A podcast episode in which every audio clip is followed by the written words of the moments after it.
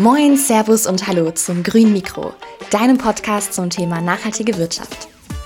Unser Host Markus Noack interviewt für euch die CEOs und GründerInnen nachhaltiger Unternehmen sowie Prominente und WissenschaftlerInnen. Wir stellen euch die Gründungsgeschichten erfolgreicher, nachhaltiger Unternehmen vor und begleiten deren Weg von der Gegenwart in die Zukunft. Ganz besonders interessieren uns natürlich die Menschen hinter den bekannten Marken. Prominente Persönlichkeiten und WissenschaftlerInnen ergänzen den Teil, den die Wirtschaft nicht darstellen kann. Weil ich glaube, wir sind somit die letzte Generation, die wirklich noch was dazu beitragen kann, den Klimawandel so aufzuhalten oder zumindest die Folgen davon einzudämmen. Und ich kann nicht nachvollziehen, wie man einfach dabei zusieht, wie all diese Dinge passieren, ohne eben was dagegen tun zu wollen, weil wir haben noch die Möglichkeit. Dieses Mal im grünen Mikro Delisa Bangura von One for the Planet. Hinter One for the Planet stehen neben der Gründerin Celine Sommer viele engagierte Menschen wie Delisa. Sie alle kennen das Gefühl der Machtlosigkeit als einzelner Mensch im Kampf gegen den Klimawandel. Darum haben sie sich zusammengeschlossen und wollen zusammen mit dir und noch mehr Menschen viel Großes bewegen. Und jetzt direkt rein ins Gespräch mit Delisa Bangura. Ja, herzlich willkommen zum grünen Mikro, Delisa. Hi, danke, dass ich hier sein darf. Hallo. Wir wollen heute mal ähm, ja, über eure Stiftung reden, äh, die One for the Planet heißt äh, und mal so ein bisschen genau. den Blick auf Umweltschutz und Nachhaltigkeit lenken, ähm, was vielleicht auch da in dem Bereich eine Stiftung alles so erreichen und bewegen kann. Bevor wir das tun, äh, stell du dich doch einfach mal so ein bisschen persönlich vor. Wer bist du, was machst du und wie bist du zu der Stiftung gekommen? Gerne. Ähm, ich bin Elisa, ich bin 19 Jahre alt, bin in Berlin geboren und aufgewachsen und ich habe nach meinem Abitur, es war jetzt vor ungefähr zwei Jahren, angefangen bei One for the Planet zu arbeiten. Ich wollte eigentlich damals nach dem Abi im Ausland ehrenamtliche Projekte machen, was dann eben durch Corona nicht ganz so funktioniert hat, was mich aber dann eben nicht davon abhalten sollte, trotzdem was zu machen. Mhm. Und äh, ich habe damals nach dem Abi zur Zeit mit meinem Vater in der Suppenküche bei uns in der Nähe erstmal ausgeholfen. Äh, die mussten dann aber Corona-bedingt eben zumachen und habe mich dann auf die Suche gemacht, was ich anderweitig, also wo ich noch helfen könnte. Wusste auch, dass ich eher so Richtung Klima- und Umweltschutz gehen will und Richtung Nachhaltigkeit, weil ich da jetzt auch mit meinem Studium mich mehr in die Richtung bewege und dann mich das halt auch thematisch einfach mehr interessiert hat. Und dann habe ich zufällig den Verein One for the Planet gefunden, habe dann mit denen Kontakt aufgenommen und war dann beim ersten Teamtreffen auch schon relativ schnell dabei und seitdem bin ich aktiv Mitglied im Verein. Okay, das hört sich so ein bisschen so an, als wenn du aktiv auf der Suche nach irgendwas Sinnvollem gewesen bist. Ist das so? Ja, genau. so ungefähr war es, ja. Okay. Wie, warum? Also, ich meine, ist ja total legitim und gut, aber warum hast du so diesen Antrieb gehabt? Es war eigentlich, es kam so, ich glaube, da war ich 14, 15 ungefähr. Da hatten wir damals im Geografieunterricht, haben wir eine Straßenumfrage gemacht. Und da sollten wir eben Leute befragen, wie sie, also wie viel sie so zum Thema Nachhaltigkeit wissen. Da ging es um nachhaltige Ernährung, glaube ich. Und ich weiß noch, dass ich halt damals einfach voll schockiert war, wie wenig die meisten eigentlich über das Thema wissen. Und da ist mir wie bewusst geworden, dass es da noch super viel gibt, was man machen kann und super viel, was man verändern kann. Und seitdem habe ich versucht, es aktiv in mein Leben zu integrieren und auch in das der Leute in meinem Umfeld.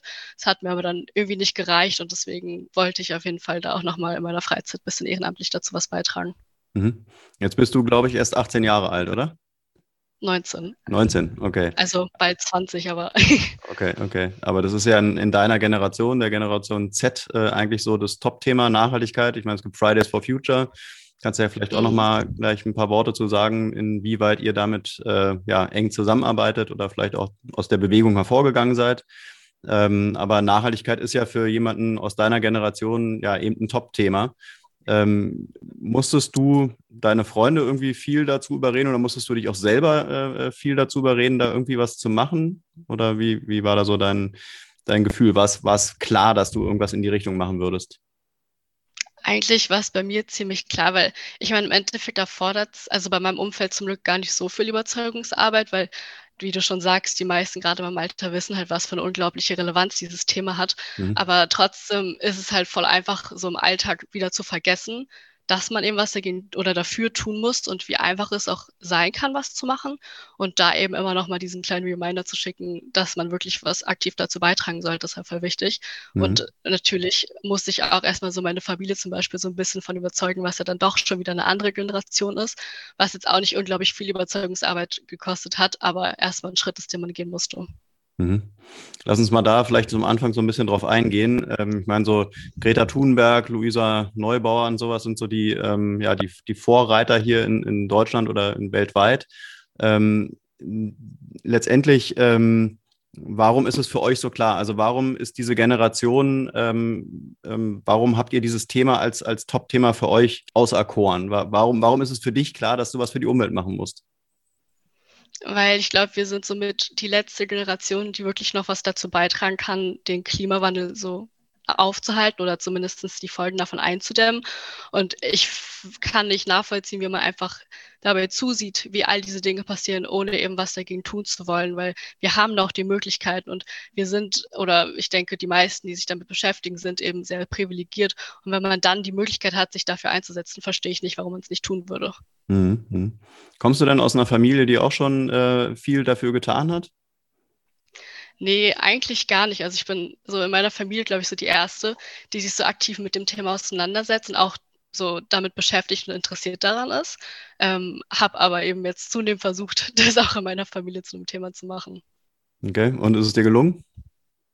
Auf jeden Fall. Also ja. bei einigen hat man da ein bisschen mehr Glück als bei anderen, aber insgesamt auf jeden Fall ist da die Unterstützung da. Ja. Wie nimmst du denn so den, äh, den Austausch mit Älteren wahr? Ist es für dich viel, äh, also musst du viel Überzeugungsarbeit leisten ähm, oder ist es dann am Ende vielleicht doch leichter und gar keine Generationenfrage? Ähm, ich glaube, dass es schon noch mal ein bisschen was anderes ist, also mit der älteren Generation darüber zu reden, weil ich glaube, bei der jüngeren Generation hat sich mittlerweile einfach so ein allgemeines, so ein Selbstverständnis entwickelt, also dass mhm. klar ist, was getan werden muss, wo bei der älteren Generation teilweise noch ein bisschen mehr dafür gearbeitet werden muss oder dass eben einige, die zum Beispiel schon an Vereine spenden, dann eben einfach die Einstellung haben, ja, ich tue ja schon genug, ich muss ja gar nicht mehr machen, aber es gibt ja eigentlich immer was, was man noch machen kann oder wie man sich eventuell noch positiv verändern könnte und da muss man, glaube ich, einfach, es ist nicht unbedingt schwieriger, aber es ist auf jeden Fall eine andere Herangehensweise. Mhm. Will bei dem Punkt nochmal so ein bisschen äh, insistieren. Äh, warum ist es für deine Generation so klar, dass man was machen muss? Also äh, gibt es einfach diese Vorreiter jetzt hier in Deutschland, eben Lu Luisa Neubauer, die irgendwie vorlaufen und alle laufen hinterher, blöd gesagt, ja? Äh, oder mhm. hast du es auch selber für dich verstanden, weil du dir einfach vielleicht äh, viele Bücher gelesen hast, viele Dokus angeguckt hast und irgendwie der Groschen gefallen ist? Ich glaube, es ist so eine Mischung aus beidem. Ich glaube, dadurch, dass man eben so viel mit dem Thema konfrontiert wird, ist man auch mehr oder weniger dazu gezwungen, wenn man mhm. so ein gewisses Grundinteresse hat, sich auch damit auseinanderzusetzen. Und wenn man das dann einmal gemacht hat, kriegt man auch selber diese Relevanz mit und wie wichtig es ist, sich überhaupt damit zu beschäftigen und warum man es machen sollte. Und dann ähm, entwickelt es sich halt so, dass man es auch aus einer eigenen Motivation heraus macht. Mhm. Okay, jetzt bist du, äh, wie du schon gesagt hattest, ja auf die Suche gegangen nach irgendwie nach was Sinnvollen, bist dann am Ende bei One for the Planet gelandet. Ähm, dann mhm. stell uns doch mal One for the Planet vor. Was, was macht ihr und wer seid ihr? Also wir sind noch ein relativ junger Verein, uns gibt es noch gar nicht so lange. Wir sind jetzt seit fast oder seit eigentlich ziemlich genau zwei Jahren aktiv, also seit März 2020. Ähm, und unser komplettes Konzept basiert eigentlich darauf, dass wir jeden Monat verschiedene Klima- und Umweltschutzprojekte fördern. Die sind mhm. in ganz Deutschland aktiv und äh, dabei ist es so, dass jeder unserer UnterstützerInnen immer ein Euro spendet pro Monat und dieser eine Euro fließt dann eben zu 100 Prozent in die ganzen Projekte und damit werden dann verschiedenste Projekte umgesetzt in auch ganz verschiedenen Bereichen, also von erneuerbaren Energien über Mobilität, Pflanzprojekte, ganz verschiedene Sachen. Mhm. Wer hat sich das Ganze ausgedacht? Also der Verein wurde von mehreren Leuten gegründet, aber eine der Gründerinnen war eben Celine Sommer. Das war eigentlich so ihre Idee. Sie hat das Ganze ins Leben gerufen, eben mit dem Gedanken, dass wir alle was gegen den Klimawandel machen wollen, aber dass nicht jeder eben die Option hat, so viel zu geben. Aber wenn ganz viele Menschen eben ganz, ganz wenig geben, ist es ja in der Masse immer noch total viel, was man damit machen kann. Mhm. Jetzt gibt es in dem Bereich ja schon unglaublich viel. Es gibt sich NGOs, es gibt sich Vereine, äh, wahrscheinlich auch Bewegungen, die jetzt gar keinen, gar keinen äh, gesellschaftlichen äh, Stand äh, haben oder sowas, also auch keine, keine Organisation sind, aber trotzdem viel machen. Ähm, warum äh, muss es euch geben? Also was ist eure Daseinsberechtigung? Ich glaube, was bei uns eben so ein bisschen anders ist, ist, dass wir nicht nur versuchen, sehr transparent zu arbeiten, sondern dass bei uns eben jeder, der uns unterstützt, auch einfach aktiv mitentscheiden kann. Also jeder, der einen Euro spendet, hat, kann jeden Monat seine Stimme abgeben und entscheidet ja, welches Projekt gefördert wird. Also wir stellen jeden Monat drei verschiedene Projekte vor und das Projekt, was eben die meisten Stimmen bekommt, ist auch das, was gefördert wird. Das heißt, man kann halt in der Masse, also demokratisch und digital ist, läuft es halt ab äh, gemeinsam entscheiden, was dann gefördert wird, was, glaube ich, bei anderen Vereinen eben nicht so der Fall ist. Also da mhm. kriegt man wahrscheinlich auch mit, wie die Leute arbeiten, aber bei uns ist man halt wirklich auch einfach Teil vom Ganzen. Mhm. Äh, und wie kommt ihr an die Unterstützer ran? Ähm, also momentan war es halt immer ein bisschen schwierig, weil wir halt auch zur Zeit von Corona gegründet haben. Deshalb waren wir auf Veranstaltungen jetzt noch nicht so wirklich aktiv. Wir waren jetzt vor einigen Wochen auf unserer ersten Messe. Also über sowas kann man natürlich auch immer Unterstützer, UnterstützerInnen bekommen. Ähm, bis jetzt läuft es eigentlich alles ziemlich über Social, sorry, über Social Media ab. Also ähm, entweder werden wir von kleineren Influencern irgendwie repostet oder durch irgendwie Unternehmen, die uns finden und dann reposten oder einfach durch, äh, dadurch, dass wir schon Unterstützer haben und die dann irgendwie in Freunden oder Familie davon erzählen, dass sie davon überzeugt sind und so spricht sich das dann herum. Mhm. Und wie groß seid ihr schon? Wir haben aktuell knapp 1940 Unterstützer. Ähm, okay. Also sind jetzt knapp vor der 2000. Und wer ist alles Unterstützer? UnterstützerInnen können eigentlich so gut alle sein. Also alle, die eben uns, also alle, die ein Euro pro Monat spenden, sind eben unsere UnterstützerInnen. Okay, das, also das kann im Prinzip jeder sein. Es kann ein Mensch sein, es kann eine genau. Firma, ein Unternehmen sein, wer auch immer. Ja, mhm. also wir haben eben auch äh, Unternehmensunterstützungen, also kooperieren auch teilweise mit Unternehmen, aber jede Privatperson kann eben auch Unterstützer oder, mhm. oder mhm. Unterstützerin werden. Und dieser eine Euro ist wahrscheinlich eher eine symbolische Geschichte, oder? Man kann wahrscheinlich, man kann und soll wahrscheinlich auch ein bisschen mehr spenden. Nee, man soll wirklich nur einen Euro spenden. Oh, also okay. es ist halt so gedacht, es ist halt eben so, dass wenn wir jetzt zum Beispiel 1942 Unterstützer haben, mhm. dann werden auch eben 1942 Euro gespendet. Also damit diese Summe eben so transparent bleibt und damit man immer genau weiß, wie viel in die einzelnen Projekte gespendet wird, ist auch eben wirklich nur dieser eine Euro gefragt. Was man darüber hinaus machen kann, ist an den Verein spenden. Das ist aber keine Pflicht, also das muss keiner machen, weil es fallen eben auch Kosten an, wenn man so ein Projekt fördert vom Verein. Aber das das ist, wie gesagt, ist kein Muss, aber der eine Euro, der ist quasi muss und mehr soll es auch gar nicht sein. Das heißt, es sind bis jetzt wirklich erst 1942 Euro zusammengekommen. Genau. Also, 1900, also hm? pro Monat. Also jeden Monat okay. kommen ja mehr dazu. Okay. Das heißt, jeden Monat ist dann eben auch eine andere Summe, die gespendet hm. wird. Hm, Und äh, wer schlägt bei euch die Projekte vor? Also am Anfang war es so, dass wir selber nach den Projekten gesucht haben. Da haben wir auf verschiedenen Plattformen gesucht, was es für Organisationen gibt. Und dann haben wir einfach welche angeschrieben, wo wir dachten, okay, irgendwie hört sich das cool an.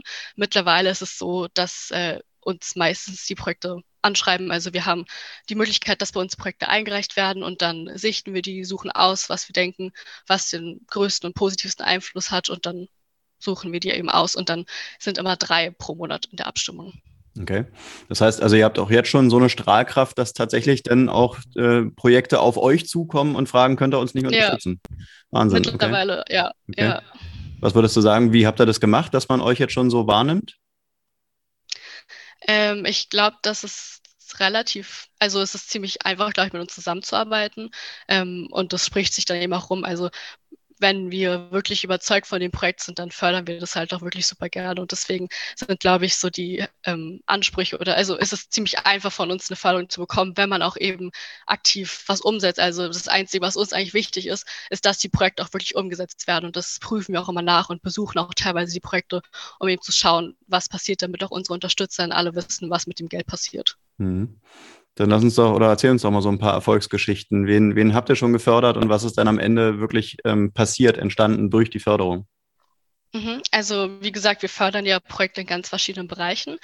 Ähm, auch in ganz Deutschland. Und wir machen es eigentlich meistens so, dass wenn jemand aus unserem Team halt in der Nähe vom Projekt wohnt, dann versucht die Person es auch meistens zu besuchen. Also ich wohne ja, wie gesagt, in Berlin und wir haben beispielsweise mal die Berliner Tafel gefördert mhm. und haben denen damit ermöglicht, dass die verschiedene ähm, Brotsäcke kaufen, damit eben die Lebensmittel länger halten und Kühlboxen, damit die die Lebensmittel besser transportieren können. Und dann habe ich die im letzten Sommer mit noch einem anderen aus unserem Team gemeinsam besucht. Und es war einfach, es ist immer super schön zu sehen, was im Endeffekt dann wirklich mit der Spende gemacht werden konnte und dass wirklich was damit umgesetzt wird und dass die Leute damit wirklich viel anfangen können. Es gab noch auch andere Projekte, jetzt beispielsweise vor kurzem haben wir eine Schafsweide gefördert, dass die umgesetzt werden konnte. Das wird jetzt auch wahrscheinlich bald äh, mit der Kamera sogar mitgenommen, damit man da nochmal so einen genaueren Einblick kriegen kann, was mit der Spende passiert ist. Aber ähm, auch bei so, gerade bei so Pflanzprojekten, also da sind wir auch immer mit dabei und äh, sind dann auch teilweise aktiv mit dabei, äh, die Bäume oder die Blumenwiese dann mit zu pflanzen. Mhm. Jetzt stelle ich mir diese ganze Umsetzung ähm, von der, keine Ahnung, von der, von der ähm, ähm, Ideenfindung oder von der äh, Findung der, der zu spendenden Organisationen bis hin dann wirklich zur Umsetzung, dass das Geld da eben ankommt und sowas, ist ja schon auch alles relativ kompliziert und komplex. Ähm, habt ihr da genug Leute, die das Ganze stemmen können und auch genug Leute, die das überwachen können, damit das alles so seinen, seinen rechten Weg geht? Äh, also eigentlich bis jetzt schon. Wir sind momentan so zehn bis zwölf Ehrenamtliche im Team. Ähm, ja, also können natürlich immer noch super gerne mehr dazukommen. Also wer Lust hat, kann immer mitmachen. Wir sind momentan am meisten eher so in Heilbronn und Berlin vertreten. Also gibt es noch genug andere Bundesländer, wo wir Ehrenamtliche brauchen. Aber an sich reicht es auf jeden Fall schon aus. Ähm, die, wir kriegen halt immer regelmäßig Rückmeldungen von den Projekten. Also man muss die nicht immer aktiv besuchen, sondern wenn wir irgendwie Bilder oder Videos bekommen und dann wirklich die Rückmeldung von den Projekten. Meistens wird sowas ja auch publiziert. Also wenn irgendwelche Pflanztage stattfinden oder Cleanups beispielsweise, mhm. dann posten die es ja auch auf ihren Social Media Kanälen und somit kriegen wir eben auch mit, dass das wirklich umgesetzt wurde und können somit sicher gehen, was für die, äh, was, dass die Spende auch wirklich so genutzt wurde, wie sie mhm. sollte. Mhm. Und wo habt ihr oder wo seid ihr so sichtbar? Also seid ihr bei Instagram, äh, seid ihr bei YouTube? Wo, wie kann man euch erleben und sehen? Wir sind überwiegend auf Instagram, auch auf Facebook und LinkedIn. Mhm. mhm. Aber das meiste, was bei uns so auf Social Media passiert, ist momentan noch auf Instagram. Okay. Und äh, wer macht das bei euch?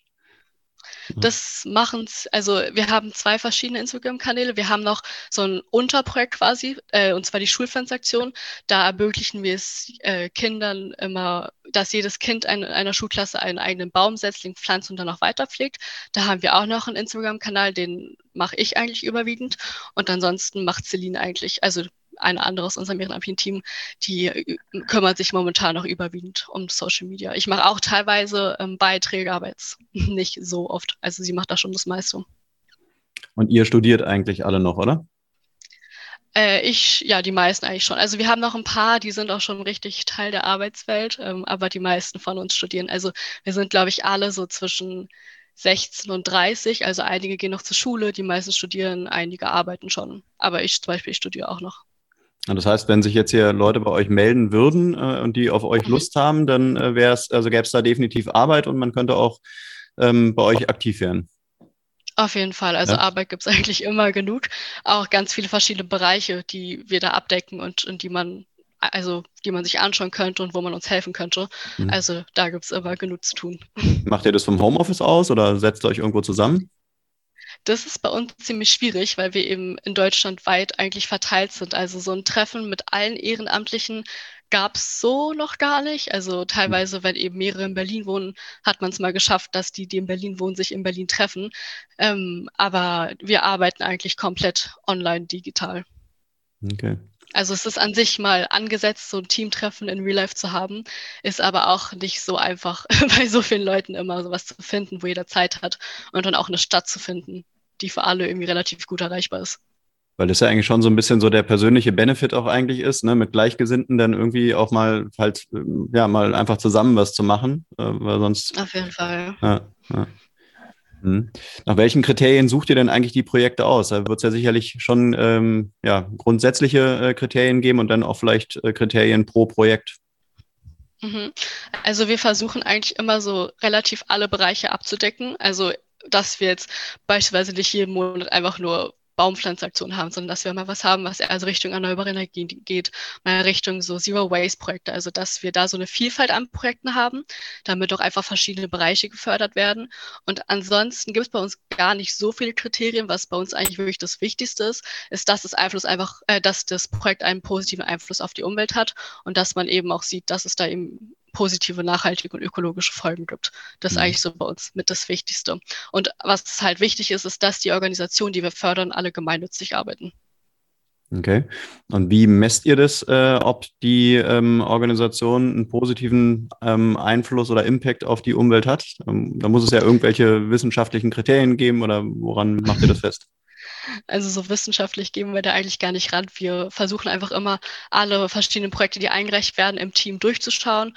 Und das Projekt, wo wir sagen, okay, das äh, hört sich einfach nach einem coolen Projekt an, was wir denken, ist es wert oder sollte auf jeden Fall gefördert werden, dann suchen wir die aus, was echt super schwer ist, weil eigentlich alle Projekte, die bei uns eingereicht werden, definitiv umgesetzt werden sollten und doch total wichtig sind in auf ihre eigene Art und Weise. Okay. Aber gibt es dennoch die Gefahr, dass man vielleicht auch mal was Falsches fördert oder jemanden fördert, der es vielleicht gar nicht so nötig hat und die ganzen Guten, die dann in der Warteschlange stehen, äh, dann vielleicht nicht gefördert werden? Also irgendwie muss man es ja auswählen, oder? Also ja, also es ist ja so, dass wenn wir jetzt drei Projekte auswählen für, den, für die Abstimmung im Monat, dann fallen ja die anderen nicht komplett weg. Also mhm. meistens bewerben sie sich ja so weit im Vorlauf, dass wenn man die jetzt ein, zwei Monate später aufnehmen würde, dass es immer noch vollkommen ausreichen würde. Deswegen geht es eigentlich mal, wir waren jetzt auch nicht äh, mit Projekteinreichung überflutet momentan. Okay. Deswegen geht es eigentlich, dass wir alle wirklich wichtigen Projekte, die auch einfach thematisch gut passen, dass wir die umsetzen können. Mhm. Und was würdest du sagen, wie ihr euch von den, von den vielen anderen Umweltschutzorganisationen äh, unterscheidet? Was ist so euer, euer USP, wenn man das so sagen kann? Ich glaube, was eben bei uns ein bisschen anders oder besonders ist, ist eben, dass wir gar nicht so viel erwarten. Weil also ein Euro im Monat hört mhm. sich halt voll wenig an und wir wissen auch, dass jetzt, also ein, ein Euro, damit kann man jetzt nicht wirklich viel anstellen, aber wenn eben ganz viele Menschen einen Euro im Monat geben, dann ist es eben auf einmal doch eine ganz große Menge, mit der man halt voll viel anrichten kann. Mhm. Und ein Euro tut jetzt im Geldbeutel nicht besonders weh und vielleicht fällt der auch gar nicht so krass auf, wenn der eben wegfällt. Aber wenn man weiß, also wenn jetzt 1942 Leute eben ihren einen Euro geben, dann sind es eben 1942 Euro, mit denen wir echt viele Projekte umsetzen können. Mhm. Und das wird ja jeden Monat mehr. Das heißt, wir können auch jeden Monat einfach mehr fördern und mehr umsetzen, was immer schön ist mit anzuschauen. Hm. Redet ihr oder, oder kommuniziert ihr euer Budget, was ihr monatlich zur Verfügung habt? Ja, komplett. Ja? Also es ist voll transparent bei uns. Okay. Allein an der Unterstützerzahl weiß man jeden Monat, was für Geld, also wie viel Geld wir ausschütten können. Okay, und wie viel könnt ihr so pro Monat ausschütten? Na, das ist wie gesagt jeden Monat mehr. Also jetzt aktuell haben wir wirklich, glaube ich, 1942 Unterstützer und dann können wir auch die 1942 Euro ausschütten. Wenn wir jetzt nächsten Monat 2011 Unterstützer haben, dann können wir auch 2011 Euro an das jeweilige Projekt des Monats ausschütten. Okay, aber die ähm, Unterstützer sind keine Abonnenten, sondern die sind dann wirklich pro Monat und dann können die im nächsten Monat wieder weg sein. Theoretisch ist es möglich. Ähm, also meistens sind die, die bei uns unterstützen, auch einfach langfristig da. Also die entscheiden dann jeden Monat mit. Wenn jetzt jemand nach einem Monat sagt, okay, irgendwie hat es mich doch nicht überzeugt, kann man natürlich jederzeit aussteigen. Also das ist jetzt kein Abo, was man da abschließt. Mhm. Ähm, aber die meisten sind dann eben einfach lange dabei, weil sie noch Spaß macht, immer bei den Projektabstimmungen teilzunehmen und die dann auch gerne da Teil von sind. Mhm. Und was würdest du sagen, äh, wie groß wollt ihr noch werden? Also haben da vielleicht so eure Gründerinnen und Gründer, haben die irgendwie mal eine Vision ausgegeben und gesagt, wir wollen, keine Ahnung, weltweit tätig sein oder, oder wie, wie wollt ihr da vorgehen? Also unser erstes kleines Ziel quasi ist jetzt erstmal die 2000, 2000 Unterstützer, was wir auch, denke ich, dann bald erreichen werden. Dann so in, den nächsten, in der nächsten Zeit ist dann das Ziel erstmal die 10.000 Unterstützer. Mhm. Aber langfristig gesehen natürlich so viel, wie wir erreichen können, wäre natürlich schön. Also momentan arbeiten wir auch ja nur in Deutschland, ähm, weil es auch einfach in Deutschland auch echt voll viele Projekte gibt, die man so fördern kann. Aber langfristig wäre es natürlich auch schön, das einfach auszuweiten, wenn wir da auch einfach die Mittel für haben. Also wenn wir irgendwann, keine Ahnung, eine Million Unterstützer haben, dann kann man natürlich auch irgendwie international mehr Projekte fördern. Aber bis dahin ist natürlich auch noch ein ziemlich weiter Weg. Also erstmal die 2000 und dann hoffentlich irgendwann mal die 10.000 und alles, was danach kommt, ist total schön und da freuen wir uns auch voll drauf. Aber ist auf jeden Fall liegt es noch ein bisschen in der Zukunft. Okay. Und äh, jetzt so, gibt es einen Bezug zu äh, Fridays for Future oder habt ihr damit mit, mit der Bewegung ähm, gar nichts zu tun? Also auf jeden Fall war es so eine Motivation heraus, mhm. aus der wir uns auch entwickelt haben und auch im Endeffekt entstanden sind. Mhm. Ähm, aktiv, also wir arbeiten jetzt nicht wirklich mit denen zusammen, ähm, aber auf jeden Fall hat es dazu beigetragen, dass es den Verein so gibt und dass auch eben das Thema so eine Relevanz hat, weshalb mhm. uns uns ja auch eigentlich gibt. Mhm. Okay, und, und findest du es denn motivierend, äh, euren Status quo, wo ihr jetzt so steht, oder sagst du dir selber, ach, es wäre schon schön, wenn wir noch ein bisschen größer wären und vielleicht schneller wachsen würden? Auf jeden Fall. Also ich bin voll dankbar für das, was wir haben, weil ich finde, gerade dafür, dass es uns noch nicht so lange gibt und dass wir auch einfach komplett, wie gesagt, in den Corona-Zeichen gegründet haben und doch nicht so wirklich die Option hatten, an Dingen teilzunehmen, wie, die wir vielleicht gehabt hätten, wenn jetzt kein Corona gewesen wäre, denke ich, dafür sind wir schon relativ schnell gewachsen und haben auch schon echt viele Leute von uns überzeugt. Aber da geht auf jeden Fall noch mehr und da ist auch noch Luft nach oben, ähm, einfach damit wir auch mehr erreichen können. Also ich meine, umso mehr UnterstützerInnen wir haben, umso mehr Projekte Projekte können wir auch fördern. Und dann ist vielleicht auch mal möglich, nicht nur ein Projekt pro Monat zu fördern, sondern vielleicht auch mal ein paar mehr, weil es auch eben immer voll schade ist, weil ja nur ein Projekt pro Monat die Spende im Endeffekt bekommt und die anderen beiden Projekte ja dann nicht. Und ja, wenn man das dann zukünftig einfach so ein bisschen ausweiten könnte, wäre es natürlich ein totaler Traum von uns allen. Hm. Macht ihr denn auch äh, oder geht ihr vielleicht auch in die, in die Fußgängerzone und äh, macht da Werbung in Anführungszeichen oder wie weist ihr auf euch hin? Also in die Fußgängerzone direkt haben wir jetzt noch nicht gemacht. Was ja. wir halt machen, ist äh, Flyer verteilen oder Flyer aushängen in Unverpacktläden, zum Beispiel in Secondhand-Läden, okay. in Unis, Schulen, Supermärkte, sowas in der Art. Also sowas mhm. machen wir schon. Aber mhm. jetzt aktiv Leute auf der Straße ansprechen, hat jetzt, glaube ich, von uns bisher noch keiner gemacht. Okay, also so diese direkte Ansprache, die, die macht ihr auch gar nicht.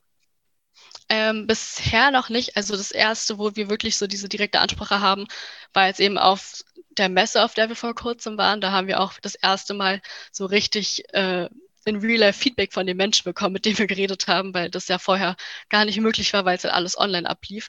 Ähm, das war so das erste Mal und sonst haben wir das bisher eigentlich noch nicht gemacht. Okay, das würde mich mal interessieren. Also wie, wie ist denn so dieses direkte Feedback im, im Real Life und was sind so deine Argumente, wenn ich jetzt, wenn du mich jetzt auf der Fußgängerzone oder in der Fußgängerzone anquatschen würdest, was, äh, wie würdest du mich hm. von euch überzeugen?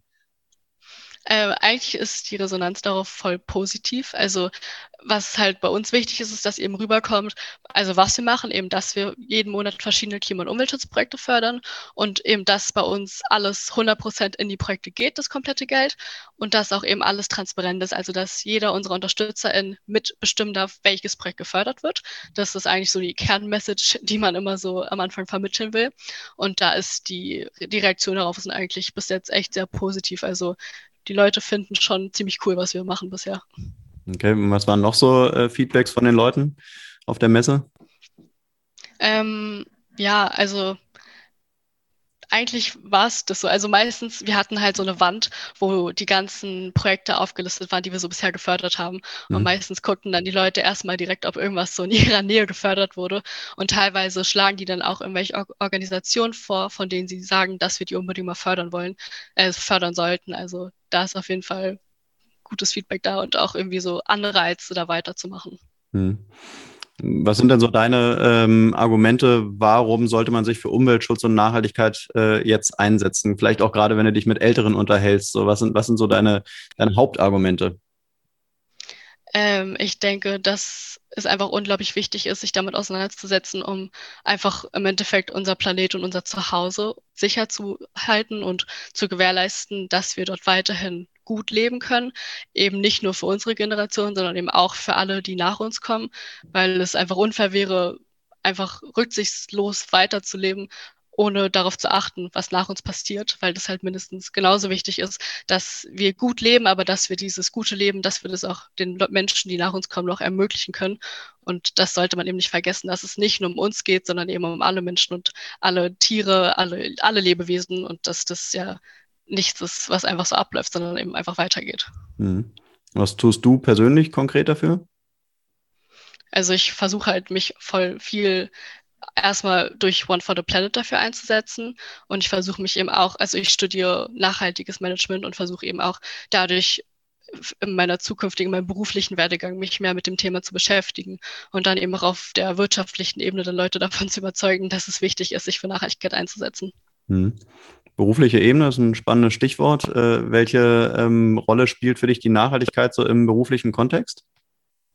Also wie gesagt, gerade durch mein Studium voll wichtig. Mhm. Ähm, also bei meiner, also ich bin halt gerade noch relativ am Anfang, also ich bin erst im zweiten Semester, deswegen hat es bei mir noch so ein bisschen Zeit, äh, bis ich da richtig Teil von der Arbeitswelt werde. Aber auf jeden Fall ist es für mich super essentiell, in, später in einem Unternehmen oder in der NGO zu arbeiten, wo Nachhaltigkeit einfach eine Priorität hat und auch an oberster Stelle steht. Also mhm. was anderes könnte ich mir auch aktuell auf jeden Fall gar nicht vorstellen.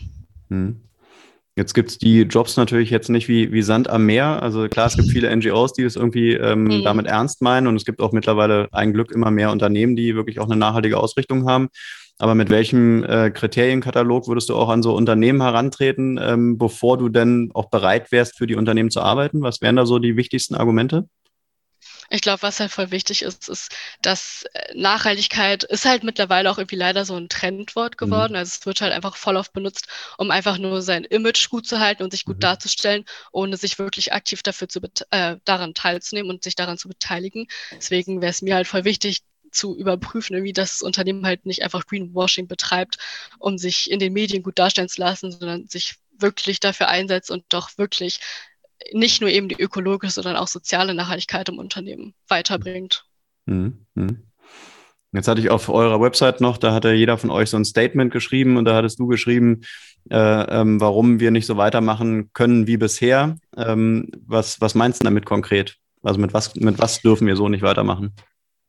Dass wir einfach so leben, als ob unsere Handlungen und unsere Tätigkeiten gar keinen Einfluss auf unsere Mitmenschen, unsere Umwelt haben würden. Mhm. Also weil im Endeffekt alles, was wir machen, hat halt einen Einfluss. Und ich finde, das ist super einfach irgendwie zu vergessen, wie, was für einen großen Einfluss wir im Endeffekt damit haben und da so ein Bewusstsein zu schaffen und sich überhaupt bewusst darüber zu sein, was ich überhaupt anstelle und was das für Folgen haben kann, glaube ich, ist erstmal so ein Ding, was man so in sein, in sein Bewusstsein integrieren muss und was halt vielleicht super schwer sein kann, weil man sich da bisher noch gar nicht so mit beschäftigt hat. Hm.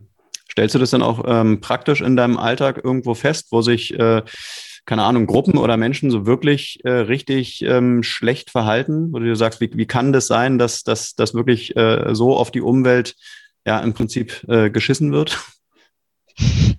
Ähm, ich glaube, dass ich da noch in meinem Umfeld relativ Glück habe, weil eben gerade so durch den Verein und durch mein Studium und mhm. eben durch meine Freunde auch, man sucht sich ja meistens Leute, so die ähnliche Überzeugungen haben wie man selbst. Deswegen ja. habe ich, glaube ich, da ein Umfeld, was sehr bewusst lebt und auch sich bewusst ist, wie man sich eigentlich wirklich umweltfreundlich verhalten sollte. Aber klar, so nicht jeder lebt eben so. Und gerade, ich glaube, wenn man in so einer eher grünen Bubble ist, mhm. ist es halt auch voll einfach zu vergessen, dass es eben Menschen gibt, die, über, die es überhaupt nicht interessiert. Und ja, was auch immer echt deprimierend ist. Ähm, aber ja. Ja, weil das ist eben äh, wahrscheinlich sogar so ein bisschen der Punkt, ne? Wenn du nur in deiner äh, mm. grünen Bubble lebst, dann bist du ja wahrscheinlich gar nicht so sehr mit den Umweltsündern konfrontiert, ja, und, und kennst sie vielleicht ja. dann doch mehr aus dem, aus dem Fernsehen oder sowas. Also ähm, deshalb die Frage, also wie, äh, wie kann man die Leute äh, noch heute in ja, ent, entlarven? Wie, wie kann man denen auf den Grund gehen, dass man auch wirklich mal praktisch erlebt, wo sind die, die Umweltkiller heutzutage? Ja, klar sind es natürlich irgendwo die mhm. Industrien und man kann sagen, okay, es müsste weniger Autos geben, was auch immer, aber ähm, wo erlebst du wirklich im Alltag mal echte Umweltsünder? Also, das ist boah, richtig schwierig, ehrlich ja, gesagt. Ähm, ich weiß es gar nicht. Also, ich glaube, das ist halt sowas, was man immer so mal mitbekommt oder so ja. immer so im Kleinen mal mitbekommt. Ähm, ich glaube halt, dass man sich auch leider irgendwie teilweise so voll dran gewöhnt hat irgendwie, weil eben man halt auch weiß, dass nicht jeder eben so eine bewusste Einstellung hat. Ähm, ich finde es halt super schwer, irgendwie dem Ganzen entgegenzuwirken, weil oft ist es halt irgendwie so, dass wenn man Leuten ihr Fehlerverhalten ihnen also nicht vorwirft, aber quasi kritisiert, was hm. die falsch machen, dann fühlen sie sich halt einfach oft angegriffen. Ja. Und da kann man eben gar nicht in so einen wirklich guten Dialog kommen. Hm. Also man will ja eigentlich gar nichts Böses, man will ja den hm. Leuten gar nichts vor, vorwerfen, einfach nur zeigen, wie einfach es wäre, es umweltfreundlicher quasi zu machen. Mhm. Aber da so eine richtig gute Herangehensweise zu finden, finde ich persönlich eigentlich super schwer. Ja, ja. naja, klar, ist wahrscheinlich auch so ein bisschen, muss man reinkommen, muss man viele Situationen erlebt haben, wo man dann irgendwie lernt, ja. damit gut umzugehen oder so. Ja, cool. Ähm, ich würde sagen, dir erstmal vielen, vielen Dank für die Vorstellung von One for the Planet. Ähm, dir wünsche ich ähm, viel Spaß damit, viel Erfolg. Halten uns mal so ein bisschen Dankeschön. auf dem Laufenden und ähm, alles Gute. Fall. Dank dir. Dankeschön. Ciao. Tschüss. Und das war's auch schon wieder für heute mit einer neuen Folge Grünes Mikro.